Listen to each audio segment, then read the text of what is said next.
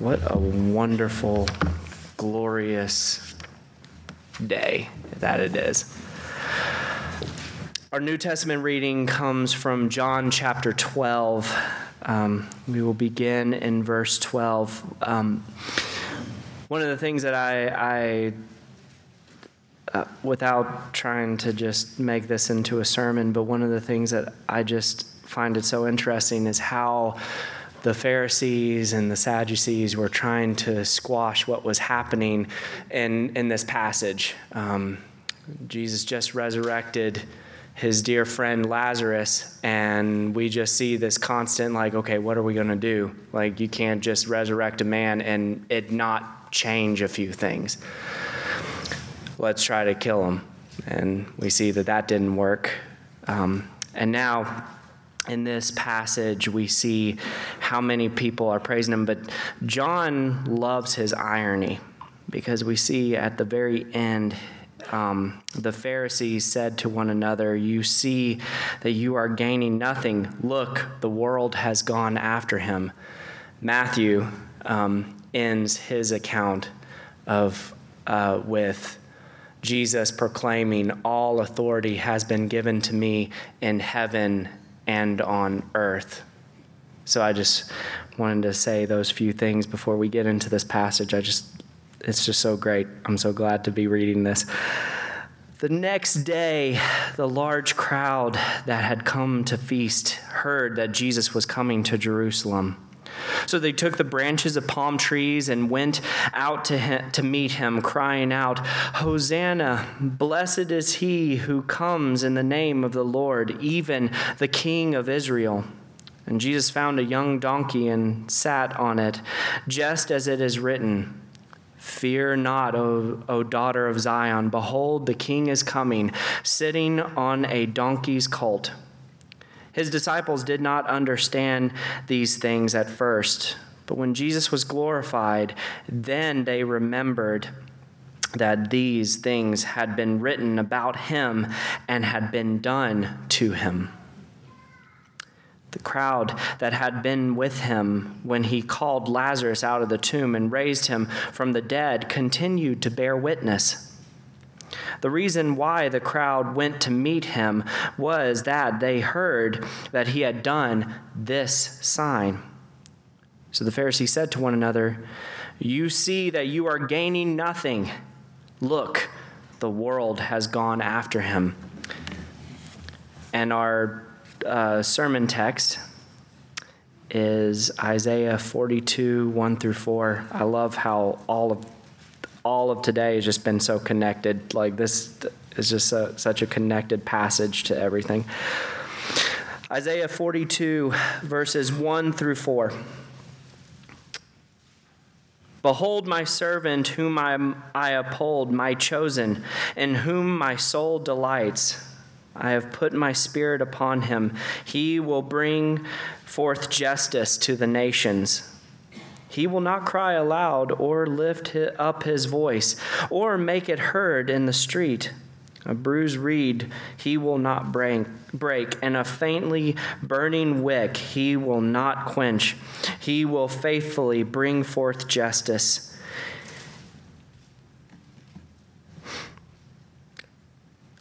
Sorry.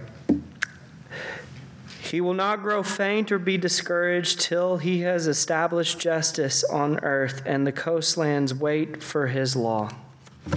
This is the word of our living God.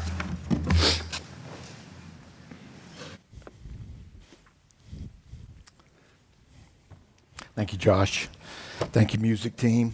Don't you love that wondrous mystery song?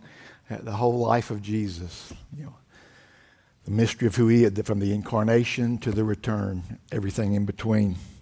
Beautiful, beautiful song. Great song for Christmas. Um, another Advent season is upon us. Very thankful to be with you uh, once again. I hope you had a great Thanksgiving. Uh, and as always, uh, thank you to the uh, sanctuary decorators, and especially this year to the uh, folks that, uh, that did the names of Jesus tree out there in the foyer. Man, it's beautiful. It's beautiful. And there's, there's ornaments to add to that because we're just at the letter S, right? So that, that'll be added too. But those are the little behind the scenes things that make a church family a church family. And, uh, and they don't go unnoticed by our Lord. And uh, so praise the Lord. Uh, praise the Lord. What a blessing. What a blessing. Uh, my goal for this Advent season is that each message will have two parts uh, a continuation of our study of the names of Jesus uh, as the first half of the sermon, and a corporate pondering for Advent. Almost like two separate sermons, but please don't panic. Not lengthwise, okay? Two mini sermons in one, uh, and will be connected, okay? Today there's a very strong connection, uh, but even if the connection doesn't on the surface look as strong, they will be connected because they will all be about Jesus. Okay? So, with me, uh, first half of the sermon, continuation of our study of the names of Jesus. Second half of the sermon, a, a what I call thoughts for Advent, possibly, hopefully, connected to that name as today really is. Uh, very, very strongly, very, very unique connection. So let's pick up where we left off last week. We were in Isaiah 42, the, the text that Josh just read. And um, I'll pray, and then we'll get a quick review and finish up there, and then uh, have some thoughts for Advent. First Sunday of Advent. So thankful to be here with you today, and thankful that you're here. And we pray for those that are away from us, traveling. We pray for those that are sick and recovering. And uh, so good to see Zane here. Man, what a blessing. What a blessing. Let's pray together. Father, we thank you for Jesus. The wondrous mystery of who he is and what he's done for us blows us away. Glory to your name. Open our eyes a little bit wider, our spiritual eyes a little bit wider today as to who He is. Open our hearts a little bit wider today to love Him a little bit more. And make us, as we behold Him, a little bit more like Him. Please do that, Father. Thank you so much for Christmas. In Christ's name we pray. Amen. Okay, last Sunday, uh, as we were studying Isaiah 42, the first four verses here, uh, we were uh, pondering together uh, Christ as God's servant. And we began to, to look at several aspects of Christ's servanthood. First one from verse 1a Behold, my servant whom I uphold. And we focused on that word uphold uh, alternate translations are strengthen, support, hold fast. And we said, as 100% man, Jesus was totally dependent upon the Father. Now, this is very deep, deep mystery for our feeble brains, at least for my feeble brain, because Jesus was also 100% God. Why does 100% God need support? Well, because he was also 100% man. Okay, so wrap your brains around that. Let them, let them fizzle down for a little bit, and, and then God will, will rebuild it, bring us back, and enable us to ponder more. Okay? As the perfect human being, as the God man, Jesus was totally dependent upon God. And the lesson for us is based on 1 John 2 6, we're to walk as Jesus walked the application for us is He is the model that we strive to emulate. Very, very imperfectly, as we strive to live a life of total dependence on God. So, as God's servant, Jesus displayed dependence. Secondly, verse 1b, as God's servant, Jesus received approval. The Lord says, My chosen or my servant whom I uphold, my chosen, in whom my soul delights. God fully delighted in Jesus. We saw that expressed audibly from heaven twice in the Gospels at his baptism and at the Mount of Transfiguration. And the application for us was what are our goals in life? What are my goals? What are your goals? Okay? Is approval from God one of them? Well, as, as God's people, that should be our number one goal. Do we long for God to delight in us? When it's all over and when this life ends, do we want to hear from our Creator and our Redeemer, Well done, good and faithful servant? I have delighted in you, and I will delight in you for all eternity. Wow. May our lives, both individually and corporately, bring God delight. Thirdly, we saw from verse 2 that as God's servant, Jesus displayed modesty. He will not cry aloud or lift up his voice or make it heard in the street. In other words, Jesus was not flamboyant. He did not call attention to himself. Philippians chapter 2 says he did not consider equality with God something to be grasped, but he emptied himself and, and made himself nothing, taking the form of a servant, being born in the likeness of men. He, he was not showy. He constantly refused requests for uh, dramatic, miraculous shows. In the, at the, before the beginning of his ministry, when he was sent into the wilderness, led into the wilderness by the Holy Spirit to be tempted by the devil.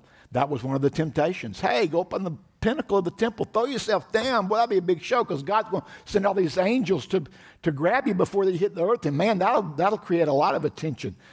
Jesus refused to give in to that. So, application for us are we content to be unknown? Are we content to be unknown in our service? Are we content to live and be content in the mundane and the ordinary for the glory of God because that is the normal Christian life.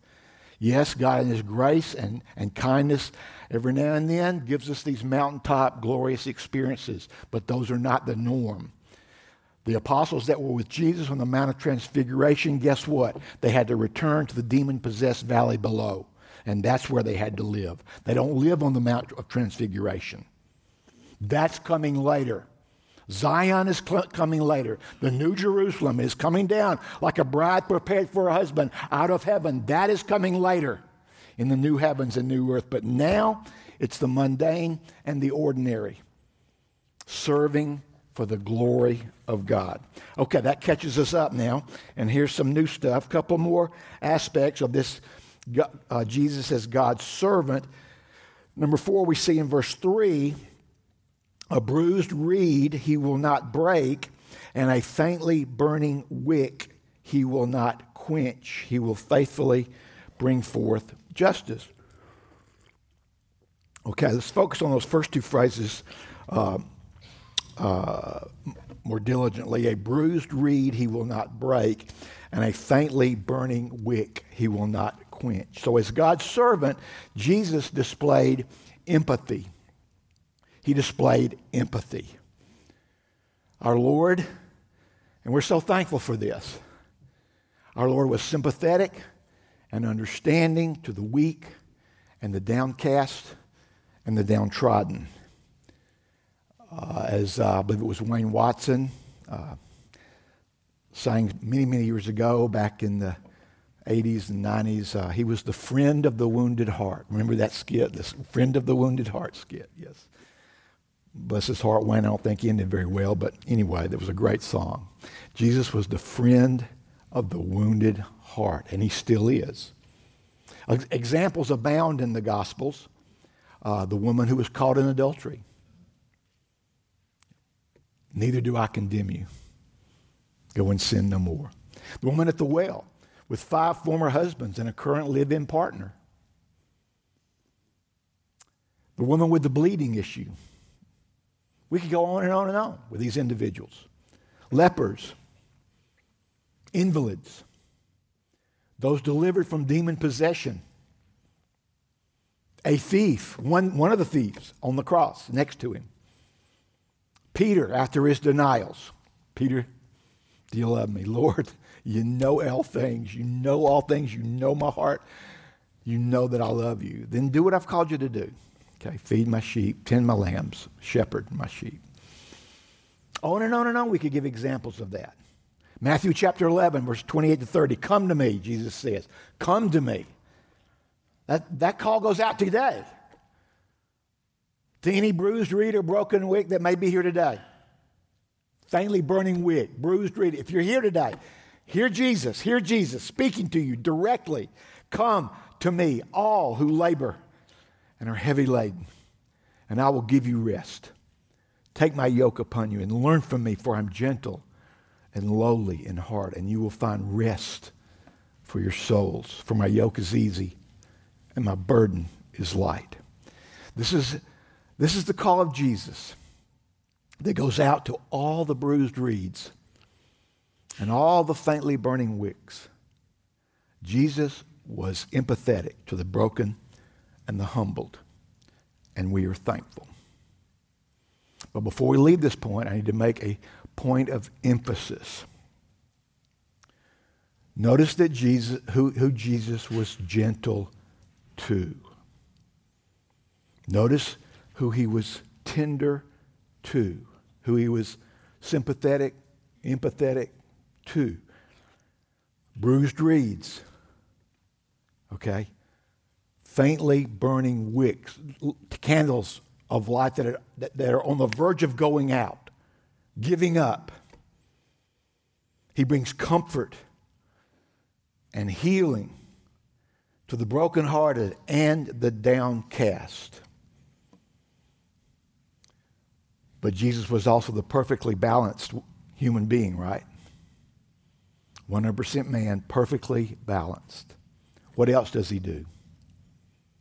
To those who lead little ones astray, he says this in Matthew 18, verse 6 Whoever causes one of these little ones who believe in me to sin, it would be better for him to have a great millstone fashioned around his neck, fastened around his neck, and to be drowned in the depth of the sea. We must remember who Jesus was empathetic to the lowly, the broken, the downhearted, but not to the arrogant and proud. Let's please make sure we understand that because I, I fear that the Church of Jesus Christ is tilting out of balance toward the empathy in a lot of cases. James 4 6, God opposes the proud, but gives grace to the humble. Okay. The humble, that's the bruised reed, and the faintly burning wick they get grace. The proud get divine opposition. So, dear church family, let me attempt to speak as, as clearly as I can. I do not believe the Bible or Jesus calls us to empathize with those who ridicule and trash our biblical views and label us bigots or haters because we won't approve of their unbiblical and anti God views. I don't believe Jesus empathizes with those people, nor does the Bible call us as his followers to, empath- to empathize with them as well. I believe I'm instructed to call them out. James 4 6 says to oppose them. The word means to be against, to express opposition to. Unapologetically, uncompromisingly. Ephesians 5:11 says, "Take no part in the unfruitful works of darkness, but instead expose them." Meanings of that word: rebuke, refute, sternly admonish, not to play footsie with them, not to sympathize with them, not to empathize with them. They are not the bruised reeds and faintly burning wicks. A couple of weeks ago, I sent you an article by Kevin DeYoung that issued warnings for us to consider regarding the unbiblical toleration of unbiblical sexual issues. I hope you read that article. If you haven't read that yet, you really need to. He ends with this ominous statement where orthodoxy is optional. Orthodoxy meaning right belief about basic things. Where orthodoxy is optional, orthodoxy will sooner or later be outlawed. Please read the article if you haven't. So, to sum up, as God's servant, Jesus shows empathy to those who are broken in their fallen condition, to those who are proud and rebellious in their fallen condition and arrogantly lead others away from God. He demonstrates opposition, stern opposition of eternal consequences like millstones around your neck. May the Church of Jesus Christ never, ever forget that. And may we follow our Lord's lead in this. One more aspect of Jesus as God's servant. Verse 4 He will not grow faint or be discouraged till he has established justice in the earth. As God's servant, Jesus displayed optimism. Optimism. Jesus was undiscourageable. He had an undiscourageable spirit. He was not weighed down by negativity. I love what he says in John 16 33 to his disciples. I've said these things to you that in me you may have peace. In the world, you will have tribulation.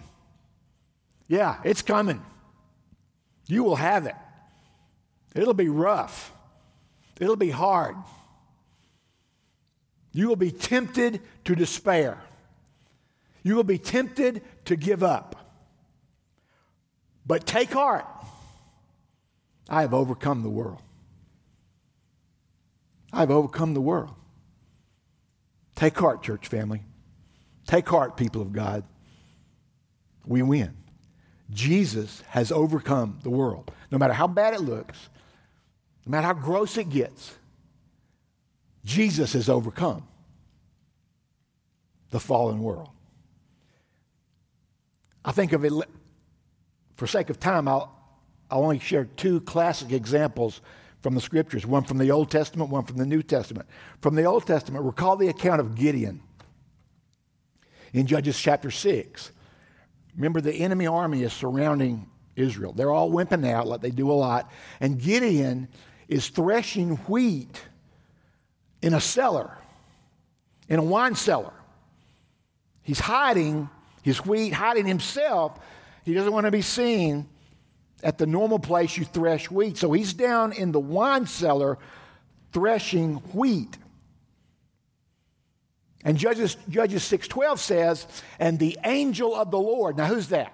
From the letter A. Who's that? The, the angel of the Lord. Most, it's probably Jesus, okay? Probably Jesus.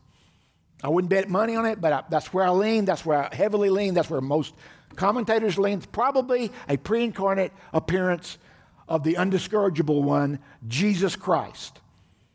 The angel of the Lord appeared to Gideon and said to him, Now remember what he's doing. He's hiding, he's wimping out, he's down in the cellar. And the angel of the Lord, probably Jesus, says, The Lord is with you, O mighty man of valor. Don't you love that? I just love that. I love that. The Lord is with you, O mighty man of valor. And I can expect, I can't wait to talk to Gideon about this when we get to glory, but I can expect Gideon, he probably looks behind him to see if he's talking to somebody else. O mighty man of valor. Don't be discouraged, Gideon. The Lord is with you. And in him you will defeat these enemies. Man, I love it. From the New Testament, I've already mentioned the woman caught in adultery.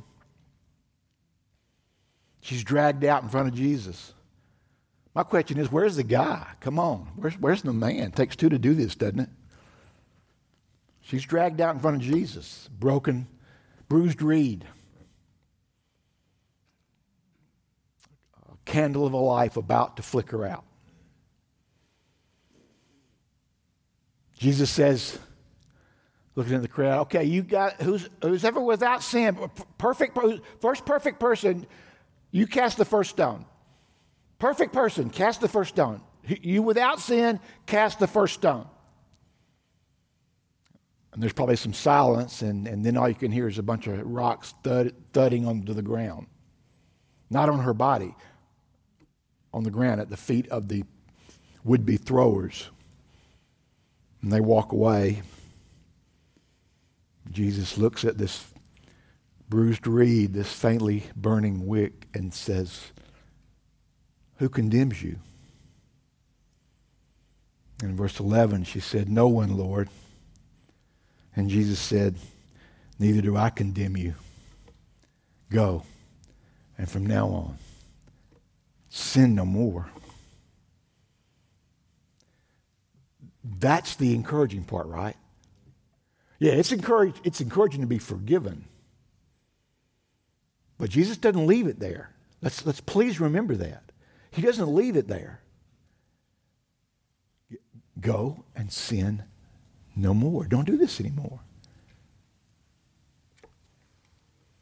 So, in way of application, question for us is are, are we easily discouraged?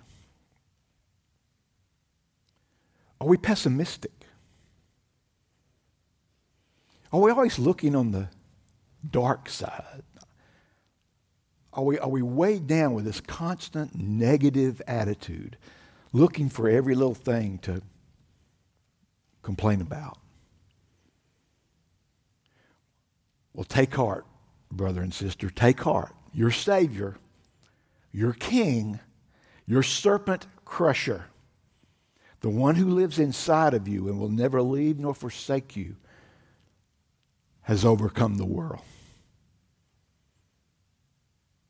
And that includes negative, sinful attitudes.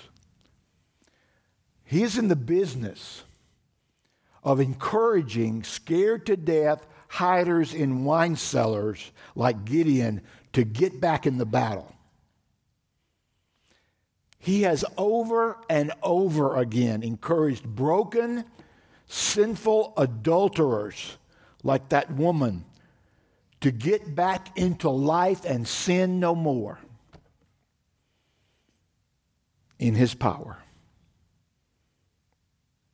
Beloved, we are more than conquerors through him who loves us. I really don't give a rip what's going on around the world. You say, well, but you're sure to talk about it a lot. Well, you need to know. We need to know. We need to understand the times, okay? But the times do not discourage me because I got Jesus on my side. And so do you. So endure, beloved. Run the race. Fasten your gaze on Jesus. And run the race. Even if it's a plod, even if it's a jog, even, if even if you can barely move. Put that foot, that one foot in front of the other, and keep moving. Fight the fight. We win because Jesus has won. He's overcome the world. As we have sung together recently, we're fighting battles. Guess what? He's already won. Yeah, there are a lot of times we don't know what he's doing, right? We don't know what he's doing. But we know what he's done the wondrous mystery. We know what he's already done. It's finished. That's what counts. So be encouraged, beloved. Be encouraged and press on. Romans 15, 4, for whatever was written in former days was written for our instruction, that through endurance and through the encouragement of the scriptures, the encouragement of this book, we might have hope. Yeah, plenty of time for Advent thoughts. Here we go. Thoughts, here, here's, here's, here's, a, here's what I want you to ponder for this first Sunday of Advent. We've been talking about Jesus as God's servant. Okay, what were some of the results of that servanthood? So, with the, with the title servant fresh on our mind, consider this text from Romans 15. Beginning at verse 8, verses 8 to 12. Romans 15, verses 8 to 12. For I tell you that Christ became a servant. There's our title for today. Christ became a servant to the circumcised. Who's that? Israel. Okay. To the circumcised to show God's truthfulness. In order, purpose clause, right? In order to, here's why, here's why Christ became a servant. In order to confirm the promises given to the patriarchs. Promise, promise. That's a good Christmas word, right? That's a good Advent word. Okay? And in order, another purpose clause, that the Gentiles might glorify God for his mercy. As it is written. And then Paul does what he does often in his New Testament writings. He goes to the Old Testament to back up what he's just said under the inspiration of the Holy Spirit. So he goes to previously inspired words from the Old Testament prophets and the Old Testament writers and says, Look, this is really nothing new. As it is written, Therefore I will praise you among the Gentiles and sing to your name. And again it is said, Rejoice, O Gentiles, with his people. And again, praise the Lord, all you Gentiles, and let all the peoples extol him. And again, Isaiah says, The root of Jesse will come, even he who arises to rule the Gentiles. In him will the Gentiles hope. Okay, let's, let's examine this passage, okay? Let's ponder this together. First of all, let's note this it is significant that Paul used the title Christ in verse 8 rather than Jesus. That's very significant. Don't miss that. Why? Because it would not have been a big deal for a Jewish carpenter named Jesus. Remember when we studied that name? Very common name. Very common name. Means it means Joshua. Okay? Very common name for a Hebrew boy. Okay? It would not have been a big deal for a Jewish carpenter named Jesus to serve his fellow Israelites. Oh, yeah, yeah, we know Jesus. Yeah, he's always serving us. Man, he's made some great uh, uh, uh, shelves and uh, put a nice little deck on the back of our Adobe there. And uh, yeah, we, we, know, we know Jesus. Yeah, he's a great servant. See, that wouldn't have been a big deal. But for Christ, remember, that's not a last name, it's a title. The Messiah, the anointed one, the promised one. For that person to become a servant, well, that's quite different. That's quite different, and that would grab a Jewish reader's attention. So that's the first thing to note. Christ, the Messiah, the promised one, became a servant. What? What? I thought he was a king. Yeah, he's that. But he's also a servant. Christ became a servant. And in, in this text, we see two results of that servanthood. Number one, in verse 8, God's promises are confirmed. Read it again. Christ became a servant to the circumcised, that's Israel, to show God's truthfulness, to show that God was telling the truth, in order, purpose clause, to confirm the promises given to the patriarchs. Remember the patriarchs? Abraham, Moses, all those guys, okay? Joseph, John, all those guys. Christ became a servant to show that God was telling the truth when he made all those promises. What does 2 Corinthians 1:20 say? All of God's promises are yes in Christ. Promise of new life? Yes, in Jesus. Promise of a new covenant? Yes, in Jesus. Promise of new heavens? New? Yes, in Jesus. Promise that the serpent's head will be crushed? Yes, in Jesus. All of God's promises are yes in Christ. And this is the heartbeat of Christmas. And the, co- the covenant promises made to God's Old Testament people, primarily Jews, okay? And then you had some God worshippers every now and then thrown in there with the Jews, but primarily to the Jews, starting with Abraham, but even beginning before that, with Adam and Noah, okay? All those promises are confirmed and fulfilled in Jesus. Consider these promises. Genesis 2:15. To the serpent in Adam's hearing. He, the seed of the woman, the Messiah, shall bruise your head. The first gospel proclamation. Genesis 6:18 to Noah I will establish my covenant with you and you shall come into the ark. Well, what's the ark? We know what the ark is. The ark is not is more than just a wooden boat. It's a picture. It's a shadowy promise of Jesus. Our ark, when we are placed in him, in salvation, we are saved from God's impending wrath, which is coming. Genesis 12 3, God's promise to Abraham In you, all the families of the earth shall be blessed. Now, whoa, what catches your attention there? All the families, not just the Jewish families. Okay, so we get a hint right there of result number two, which we're fixing to talk about. Okay, uh, 2 Samuel 7 16, to David, your throne shall be established forever. And this is later confirmed to David's son, Solomon, in 1 Kings 9 5. You shall not lack a man on the throne of Israel. And King Jesus fulfills that promise, for he is David's greater son who will forever rule and reign. Wow. Listen to Isaiah 9, this great Christmas verse, right? Verses 6 and 7. For to us a child is born, to us a son is given, and the government shall be upon his shoulder, and his name shall be called Wonderful Counselor, Mighty God, Everlasting Father, Prince of Peace. Of the increase of his government, government and of peace, watch, there shall be no end. No end. On the throne of David and over his kingdom. No end to that. There will always be a ruler on the throne the kingdom of God. And that ruler is none other than God's servant, Jesus, the Christ.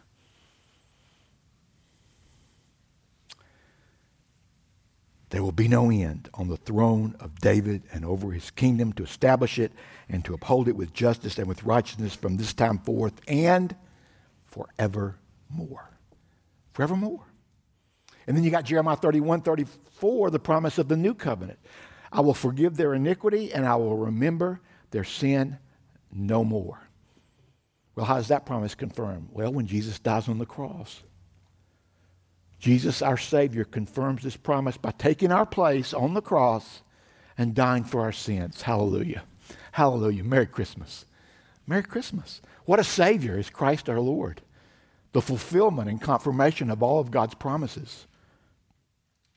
All of God's promises are yes in Christ. So the first result of Christ's servanthood is that all of God's promises are confirmed. Now let's consider the second result of Christ's servanthood. Gentile people are saved. Christ became a servant Verse 9, in order that the Gentiles might glorify God for his mercy. But it doesn't say Gentiles get saved. Who glorifies God? Okay? Who, who glorifies God? Only saved people. Only saved people glorify God, right? Gentiles get saved because of Christ's servanthood, because he came not to be served, but to serve and to give his life a ransom for many, which included the lost sheep of Israel and the Gentiles. Are we glad or what? Are we glad or what? I, I don't know. I think I know my church family. I don't know any former Jewish people. Okay, we're all Gentiles. I think. I think. I'm pretty sure about that. This is this is glorious good news. Glorious good news. Gentiles are included in God's redemptive plan. They're included in the program. The gospel is taken to all the nations, all ethnic groups, and all types of people, as John puts it in Revelation 5 all peoples, tongues, tribes, and nations. The kingdom is open to those who are not Jewish. Thomas Schreiner writes Christ's purpose in coming then was not only to certify the promises to the Jews, but also to include the Gentiles in the circle of his mercy. Hallelujah. He goes on to say, verses 8 to 12 of Romans 15 reveal that the inclusion of Jews and Gentiles together in the church fulfills God's covenantal promises given to Abraham and David. Again, we know with certainty that the text is saying this because only saved people can glorify God and only saved people receive mercy. The Gentiles glorified God for his mercy. That describes saved people. And this was not an innovation or something new. God had promised it to Abraham, saying that he would be the father of many nations, not just the Jewish nation, but Gentile nations as well. In you, all the families, all the families of the earth shall be blessed. Dr. John MacArthur, commenting on that, writes this To illustrate that it has always been God's plan to bring Gentile and Jew alike into his kingdom, Paul cites passages from the Old Testament. They obviously were given to soften the prejudice of Christian Jews against Christian Gentiles by demonstrating from their own scriptures, from Jewish writings, okay? The Old Testament, that the inclusion of Gentiles was neither a divine nor a human afterthought. No, it's always been the plan. It's always been the plan. Are we glad or what? Are we thankful or what? In other words, Jews and Gentiles living and worshiping together in the church was God's plan from the foundation of the world. And if you know Romans, if you, we studied Romans many, many years ago, but if, you, if you're familiar with it, you know that the inserting of this teaching by Paul is very fitting because what has he just done in, in Romans 14? He's written about unity among believers in gray areas, in areas of disagreement. He's just written about that. So, don't you think it's pretty fitting to bring in this point here at the conclusion of a discussion on unity among believers? I mean, if Jews and Gentiles can get together and can get along, anybody should be able to. Anybody should be able to. Jews and Gentiles can do it. Yeah. That throughout the letter of Romans, Paul emphasized that truth, right? Romans 1:16, for I'm not ashamed of the gospel, for it's the power of God for salvation to everyone who believes, to the Jew first, and also to the Greek, the Gentile. Romans 3, 29 and 30. Or is God the God of Jews only? Rhetorical question. Answer being no. Is he not the God of Gentiles also? Yes, of Gentiles also, since God is one, who will justify the circumcised by faith and the uncircumcised through faith. Circumcised being Jew, uncircumcised being Gentile. And then Romans 9 through 11, that, those whole three chapters are pretty much a study.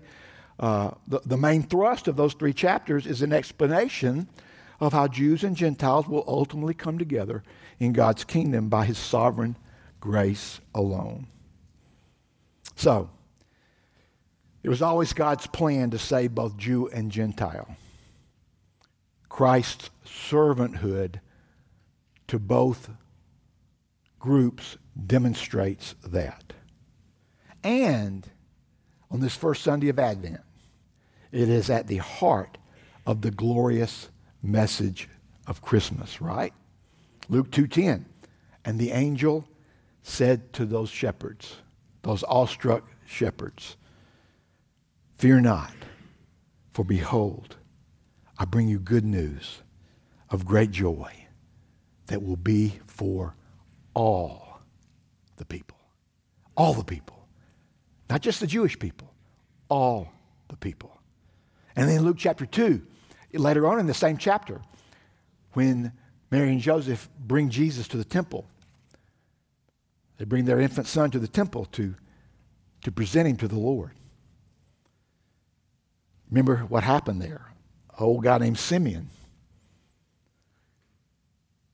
took him up in his arms, verse 28 says, and blessed God and said, Lord, now you are letting your servant depart in peace, according to your word, the promise, according to your promise. For my eyes have seen your salvation that you have prepared in the presence of all peoples, all peoples, a light for revelation to the Gentiles. Here's a Jew mentioning the Gentiles first. A light for revelation to the Gentiles and for glory to your people, Israel. Both groups. Hallelujah. Hallelujah. So, verses 9 to 12 of Romans 15, Paul does what he often does. He cites Old Testament scripture to prove or undergird or bolster his point. The text cited confirm that Gentiles were always going to be a part of God's people along with the Jews. Note the, progress, the progression of the text is interesting. Note the progression of the individual text, as pointed out by James Montgomery Boice in his great commentary on Romans. Verse 9 is quoting Psalm 1849 and David is worshiping among the Gentiles, okay? So David is, is just among the Gentiles. He's worshiping, he's being an example of a worship of true God among Gentile people. Then in verse 10, which alludes to Deuteronomy 32 43, the Gentiles are exhorted to worship with Israel. Okay? So it begins with David being an example of a worshiper of a God among Gentile people. And then the next step, okay, Gentiles, join in. Worship with David, worship with Israel. Then verse 11, third step, quoting Psalm 117.1, Gentiles are urged to worship God, watch this, by themselves. Without David, without any Israelite, by themselves. And then verse 12, which alludes to Isaiah 11.10, the Gentiles are ruled by the root of Jesse, which is Jesus. We didn't study root, we studied branch, similar, okay? Root of Jesse, uh, another title for Jesus. The Gentiles are ruled by the root of Jesse, and they find their hope in him. In other words, he is their Lord, and they are his people. Or as Paul, as Paul has said in this text, Christ came and became a servant he laid down his life in order that the Gentiles might glorify God for his mercy. In order, in other words, in order that he might be their God, he might be their ruler, their king, and they might be his people. Praise his name, fellow Gentiles. Are we thankful or what? Hallelujah. There is hope for Gentiles like us because of Christmas. In fact, there's hope for every type of person because Jesus is the Savior of the world and not just the Savior of the Jews. In fact, let's go deeper with that fact. He is our only hope. He is our only hope for true, abundant, thriving, God honoring life. Think about it. Think about it. I'm, I'm, I'm, I'm sensing Peter here where, where, where everybody was leaving Jesus and Jesus said, you, got, you guys going to leave too? And Lord, where, where else would we go? You're only hope. You're only hope. Now, just drill down on that. Let's think about it. Government's not going to do it, right? You think government's going to do it? You find your hope in government? Government's not going to do it. That's very clear. It's a bloated monstrosity. It's over $31 trillion of debt with unelected bureaucrats who try to run our lives in a very partisan two tier justice system. It's, it's not going to do it. There's no hope in government. Education. What about that? Education? Find your hope in education? No, I'm not going to do it, gang. Ultimately, ultimately, the domination of the public education system by the anti God crowd is one of the reasons our society is in the shape it's in. Not going to do it.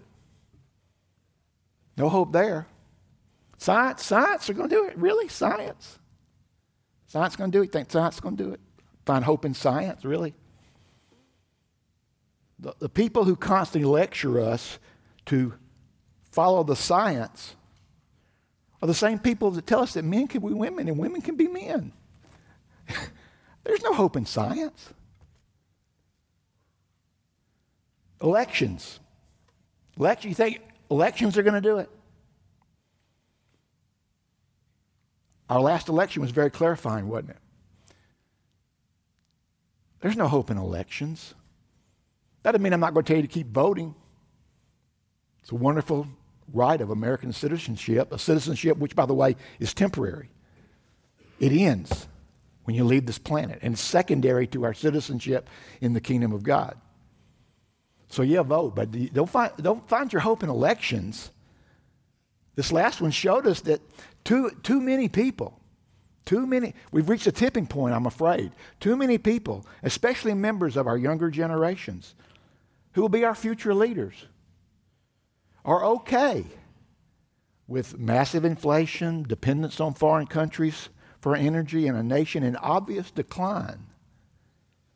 As long as we can keep defying God's created order regarding marriage and sexuality and the sanctity of life with government sanction and protection. So, no, elections aren't going to do it. There's no hope there. I fully agree with Andrew Walker in World Magazine when he wrote, I know our view, our view, our, the biblical view, the biblical view, the Christian view. I know our view may be an electoral loser for now. I do not care. And I don't either. I don't either. I do not care. And then he goes on to say, a nation that jettisons the created order is not a nation that elections or pluralism can heal.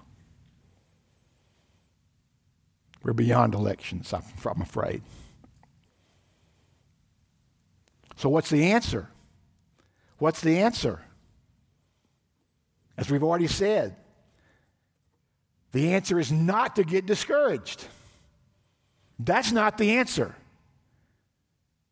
In this world, you will have tribulation. But take heart, our Lord has overcome the world. So the answer is not to get down and discouraged and mopey dopey. That's not the answer. The answer is basically this revival or bust. Revival or bust. Bring revival, Lord. Change everybody's hearts that's voting for all these weird things. Bring revival. Change hearts and minds by the power of your Holy Spirit. Rend the heavens and come down. Revival or bust. Or Come quickly, Lord Jesus. Come quickly, Lord Jesus. Revival or our King's return. Those are the only two viable answers. Now, Either way, we win. Either way. I truly believe. Go on record. Put it on the record. November 27th, 2022. The only answer for our nation, the only solution, revival or Jesus' return. Either way, we win. And by we, please know who, what I mean by we. By we, I mean all born again people, not just all churchgoers, sadly. I believe the church is massively failing our nation right now, in general, generally speaking. Not speaking out against ungodliness, melting to it, in general, generally. I just want to be a pocket of light. I, I, I want RCC to be just a little point of light. I, I'm thankful we're on YouTube. I'm thankful. Revival or Jesus' return. Either way, we win. And we are all born again people, true Christians. And that means that there's a sad and scary downside to our Lord's return on this side of glory. A sadness that will be wiped away as soon as we get to heaven, right? Every tear will be wiped away. But in this life, there's a sad and scary downside to that, and that is the fact that many people that we love and care about are not yet saved. If Jesus would come in the next hour, they would miss heaven. They would miss it. So we're begging God to save them. We're begging God for revival because Jesus could come at any time.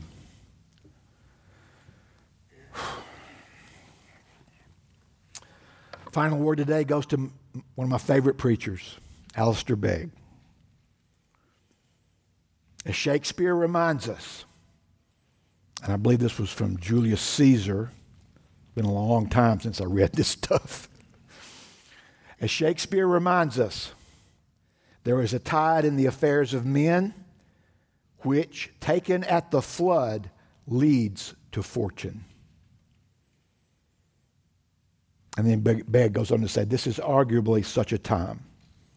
Our world is upside down, and neither politics nor science, nor education, even taken together, are able to provide an answer. End quote. But the good news is God has provided the answer. His name is Jesus. His name is Wonderful Counselor, Mighty God, Everlasting Father, the Prince of Peace. In Him, all things hold together. He is the only one with the words of eternal life. Only in Him can we withstand the flood of evil that exists in our day. He has turned the world right side up for so many bruised reeds and faintly burning wicks. And one day he will return and make the whole world right in the new heavens and new earth. As Paul told us in Galatians 4, when the fullness of time had come, at just the perfect time, God sent forth his Son, born of a woman, born under the law, to redeem those who were under the law so that we might receive adoption as sons. So, Merry Christmas, church family. I pray you have a happy and a healthy Advent season. Let's pray. God, thank you for Jesus, the answer to everything. Bless our time at this blessed table now. In his name we pray. Amen.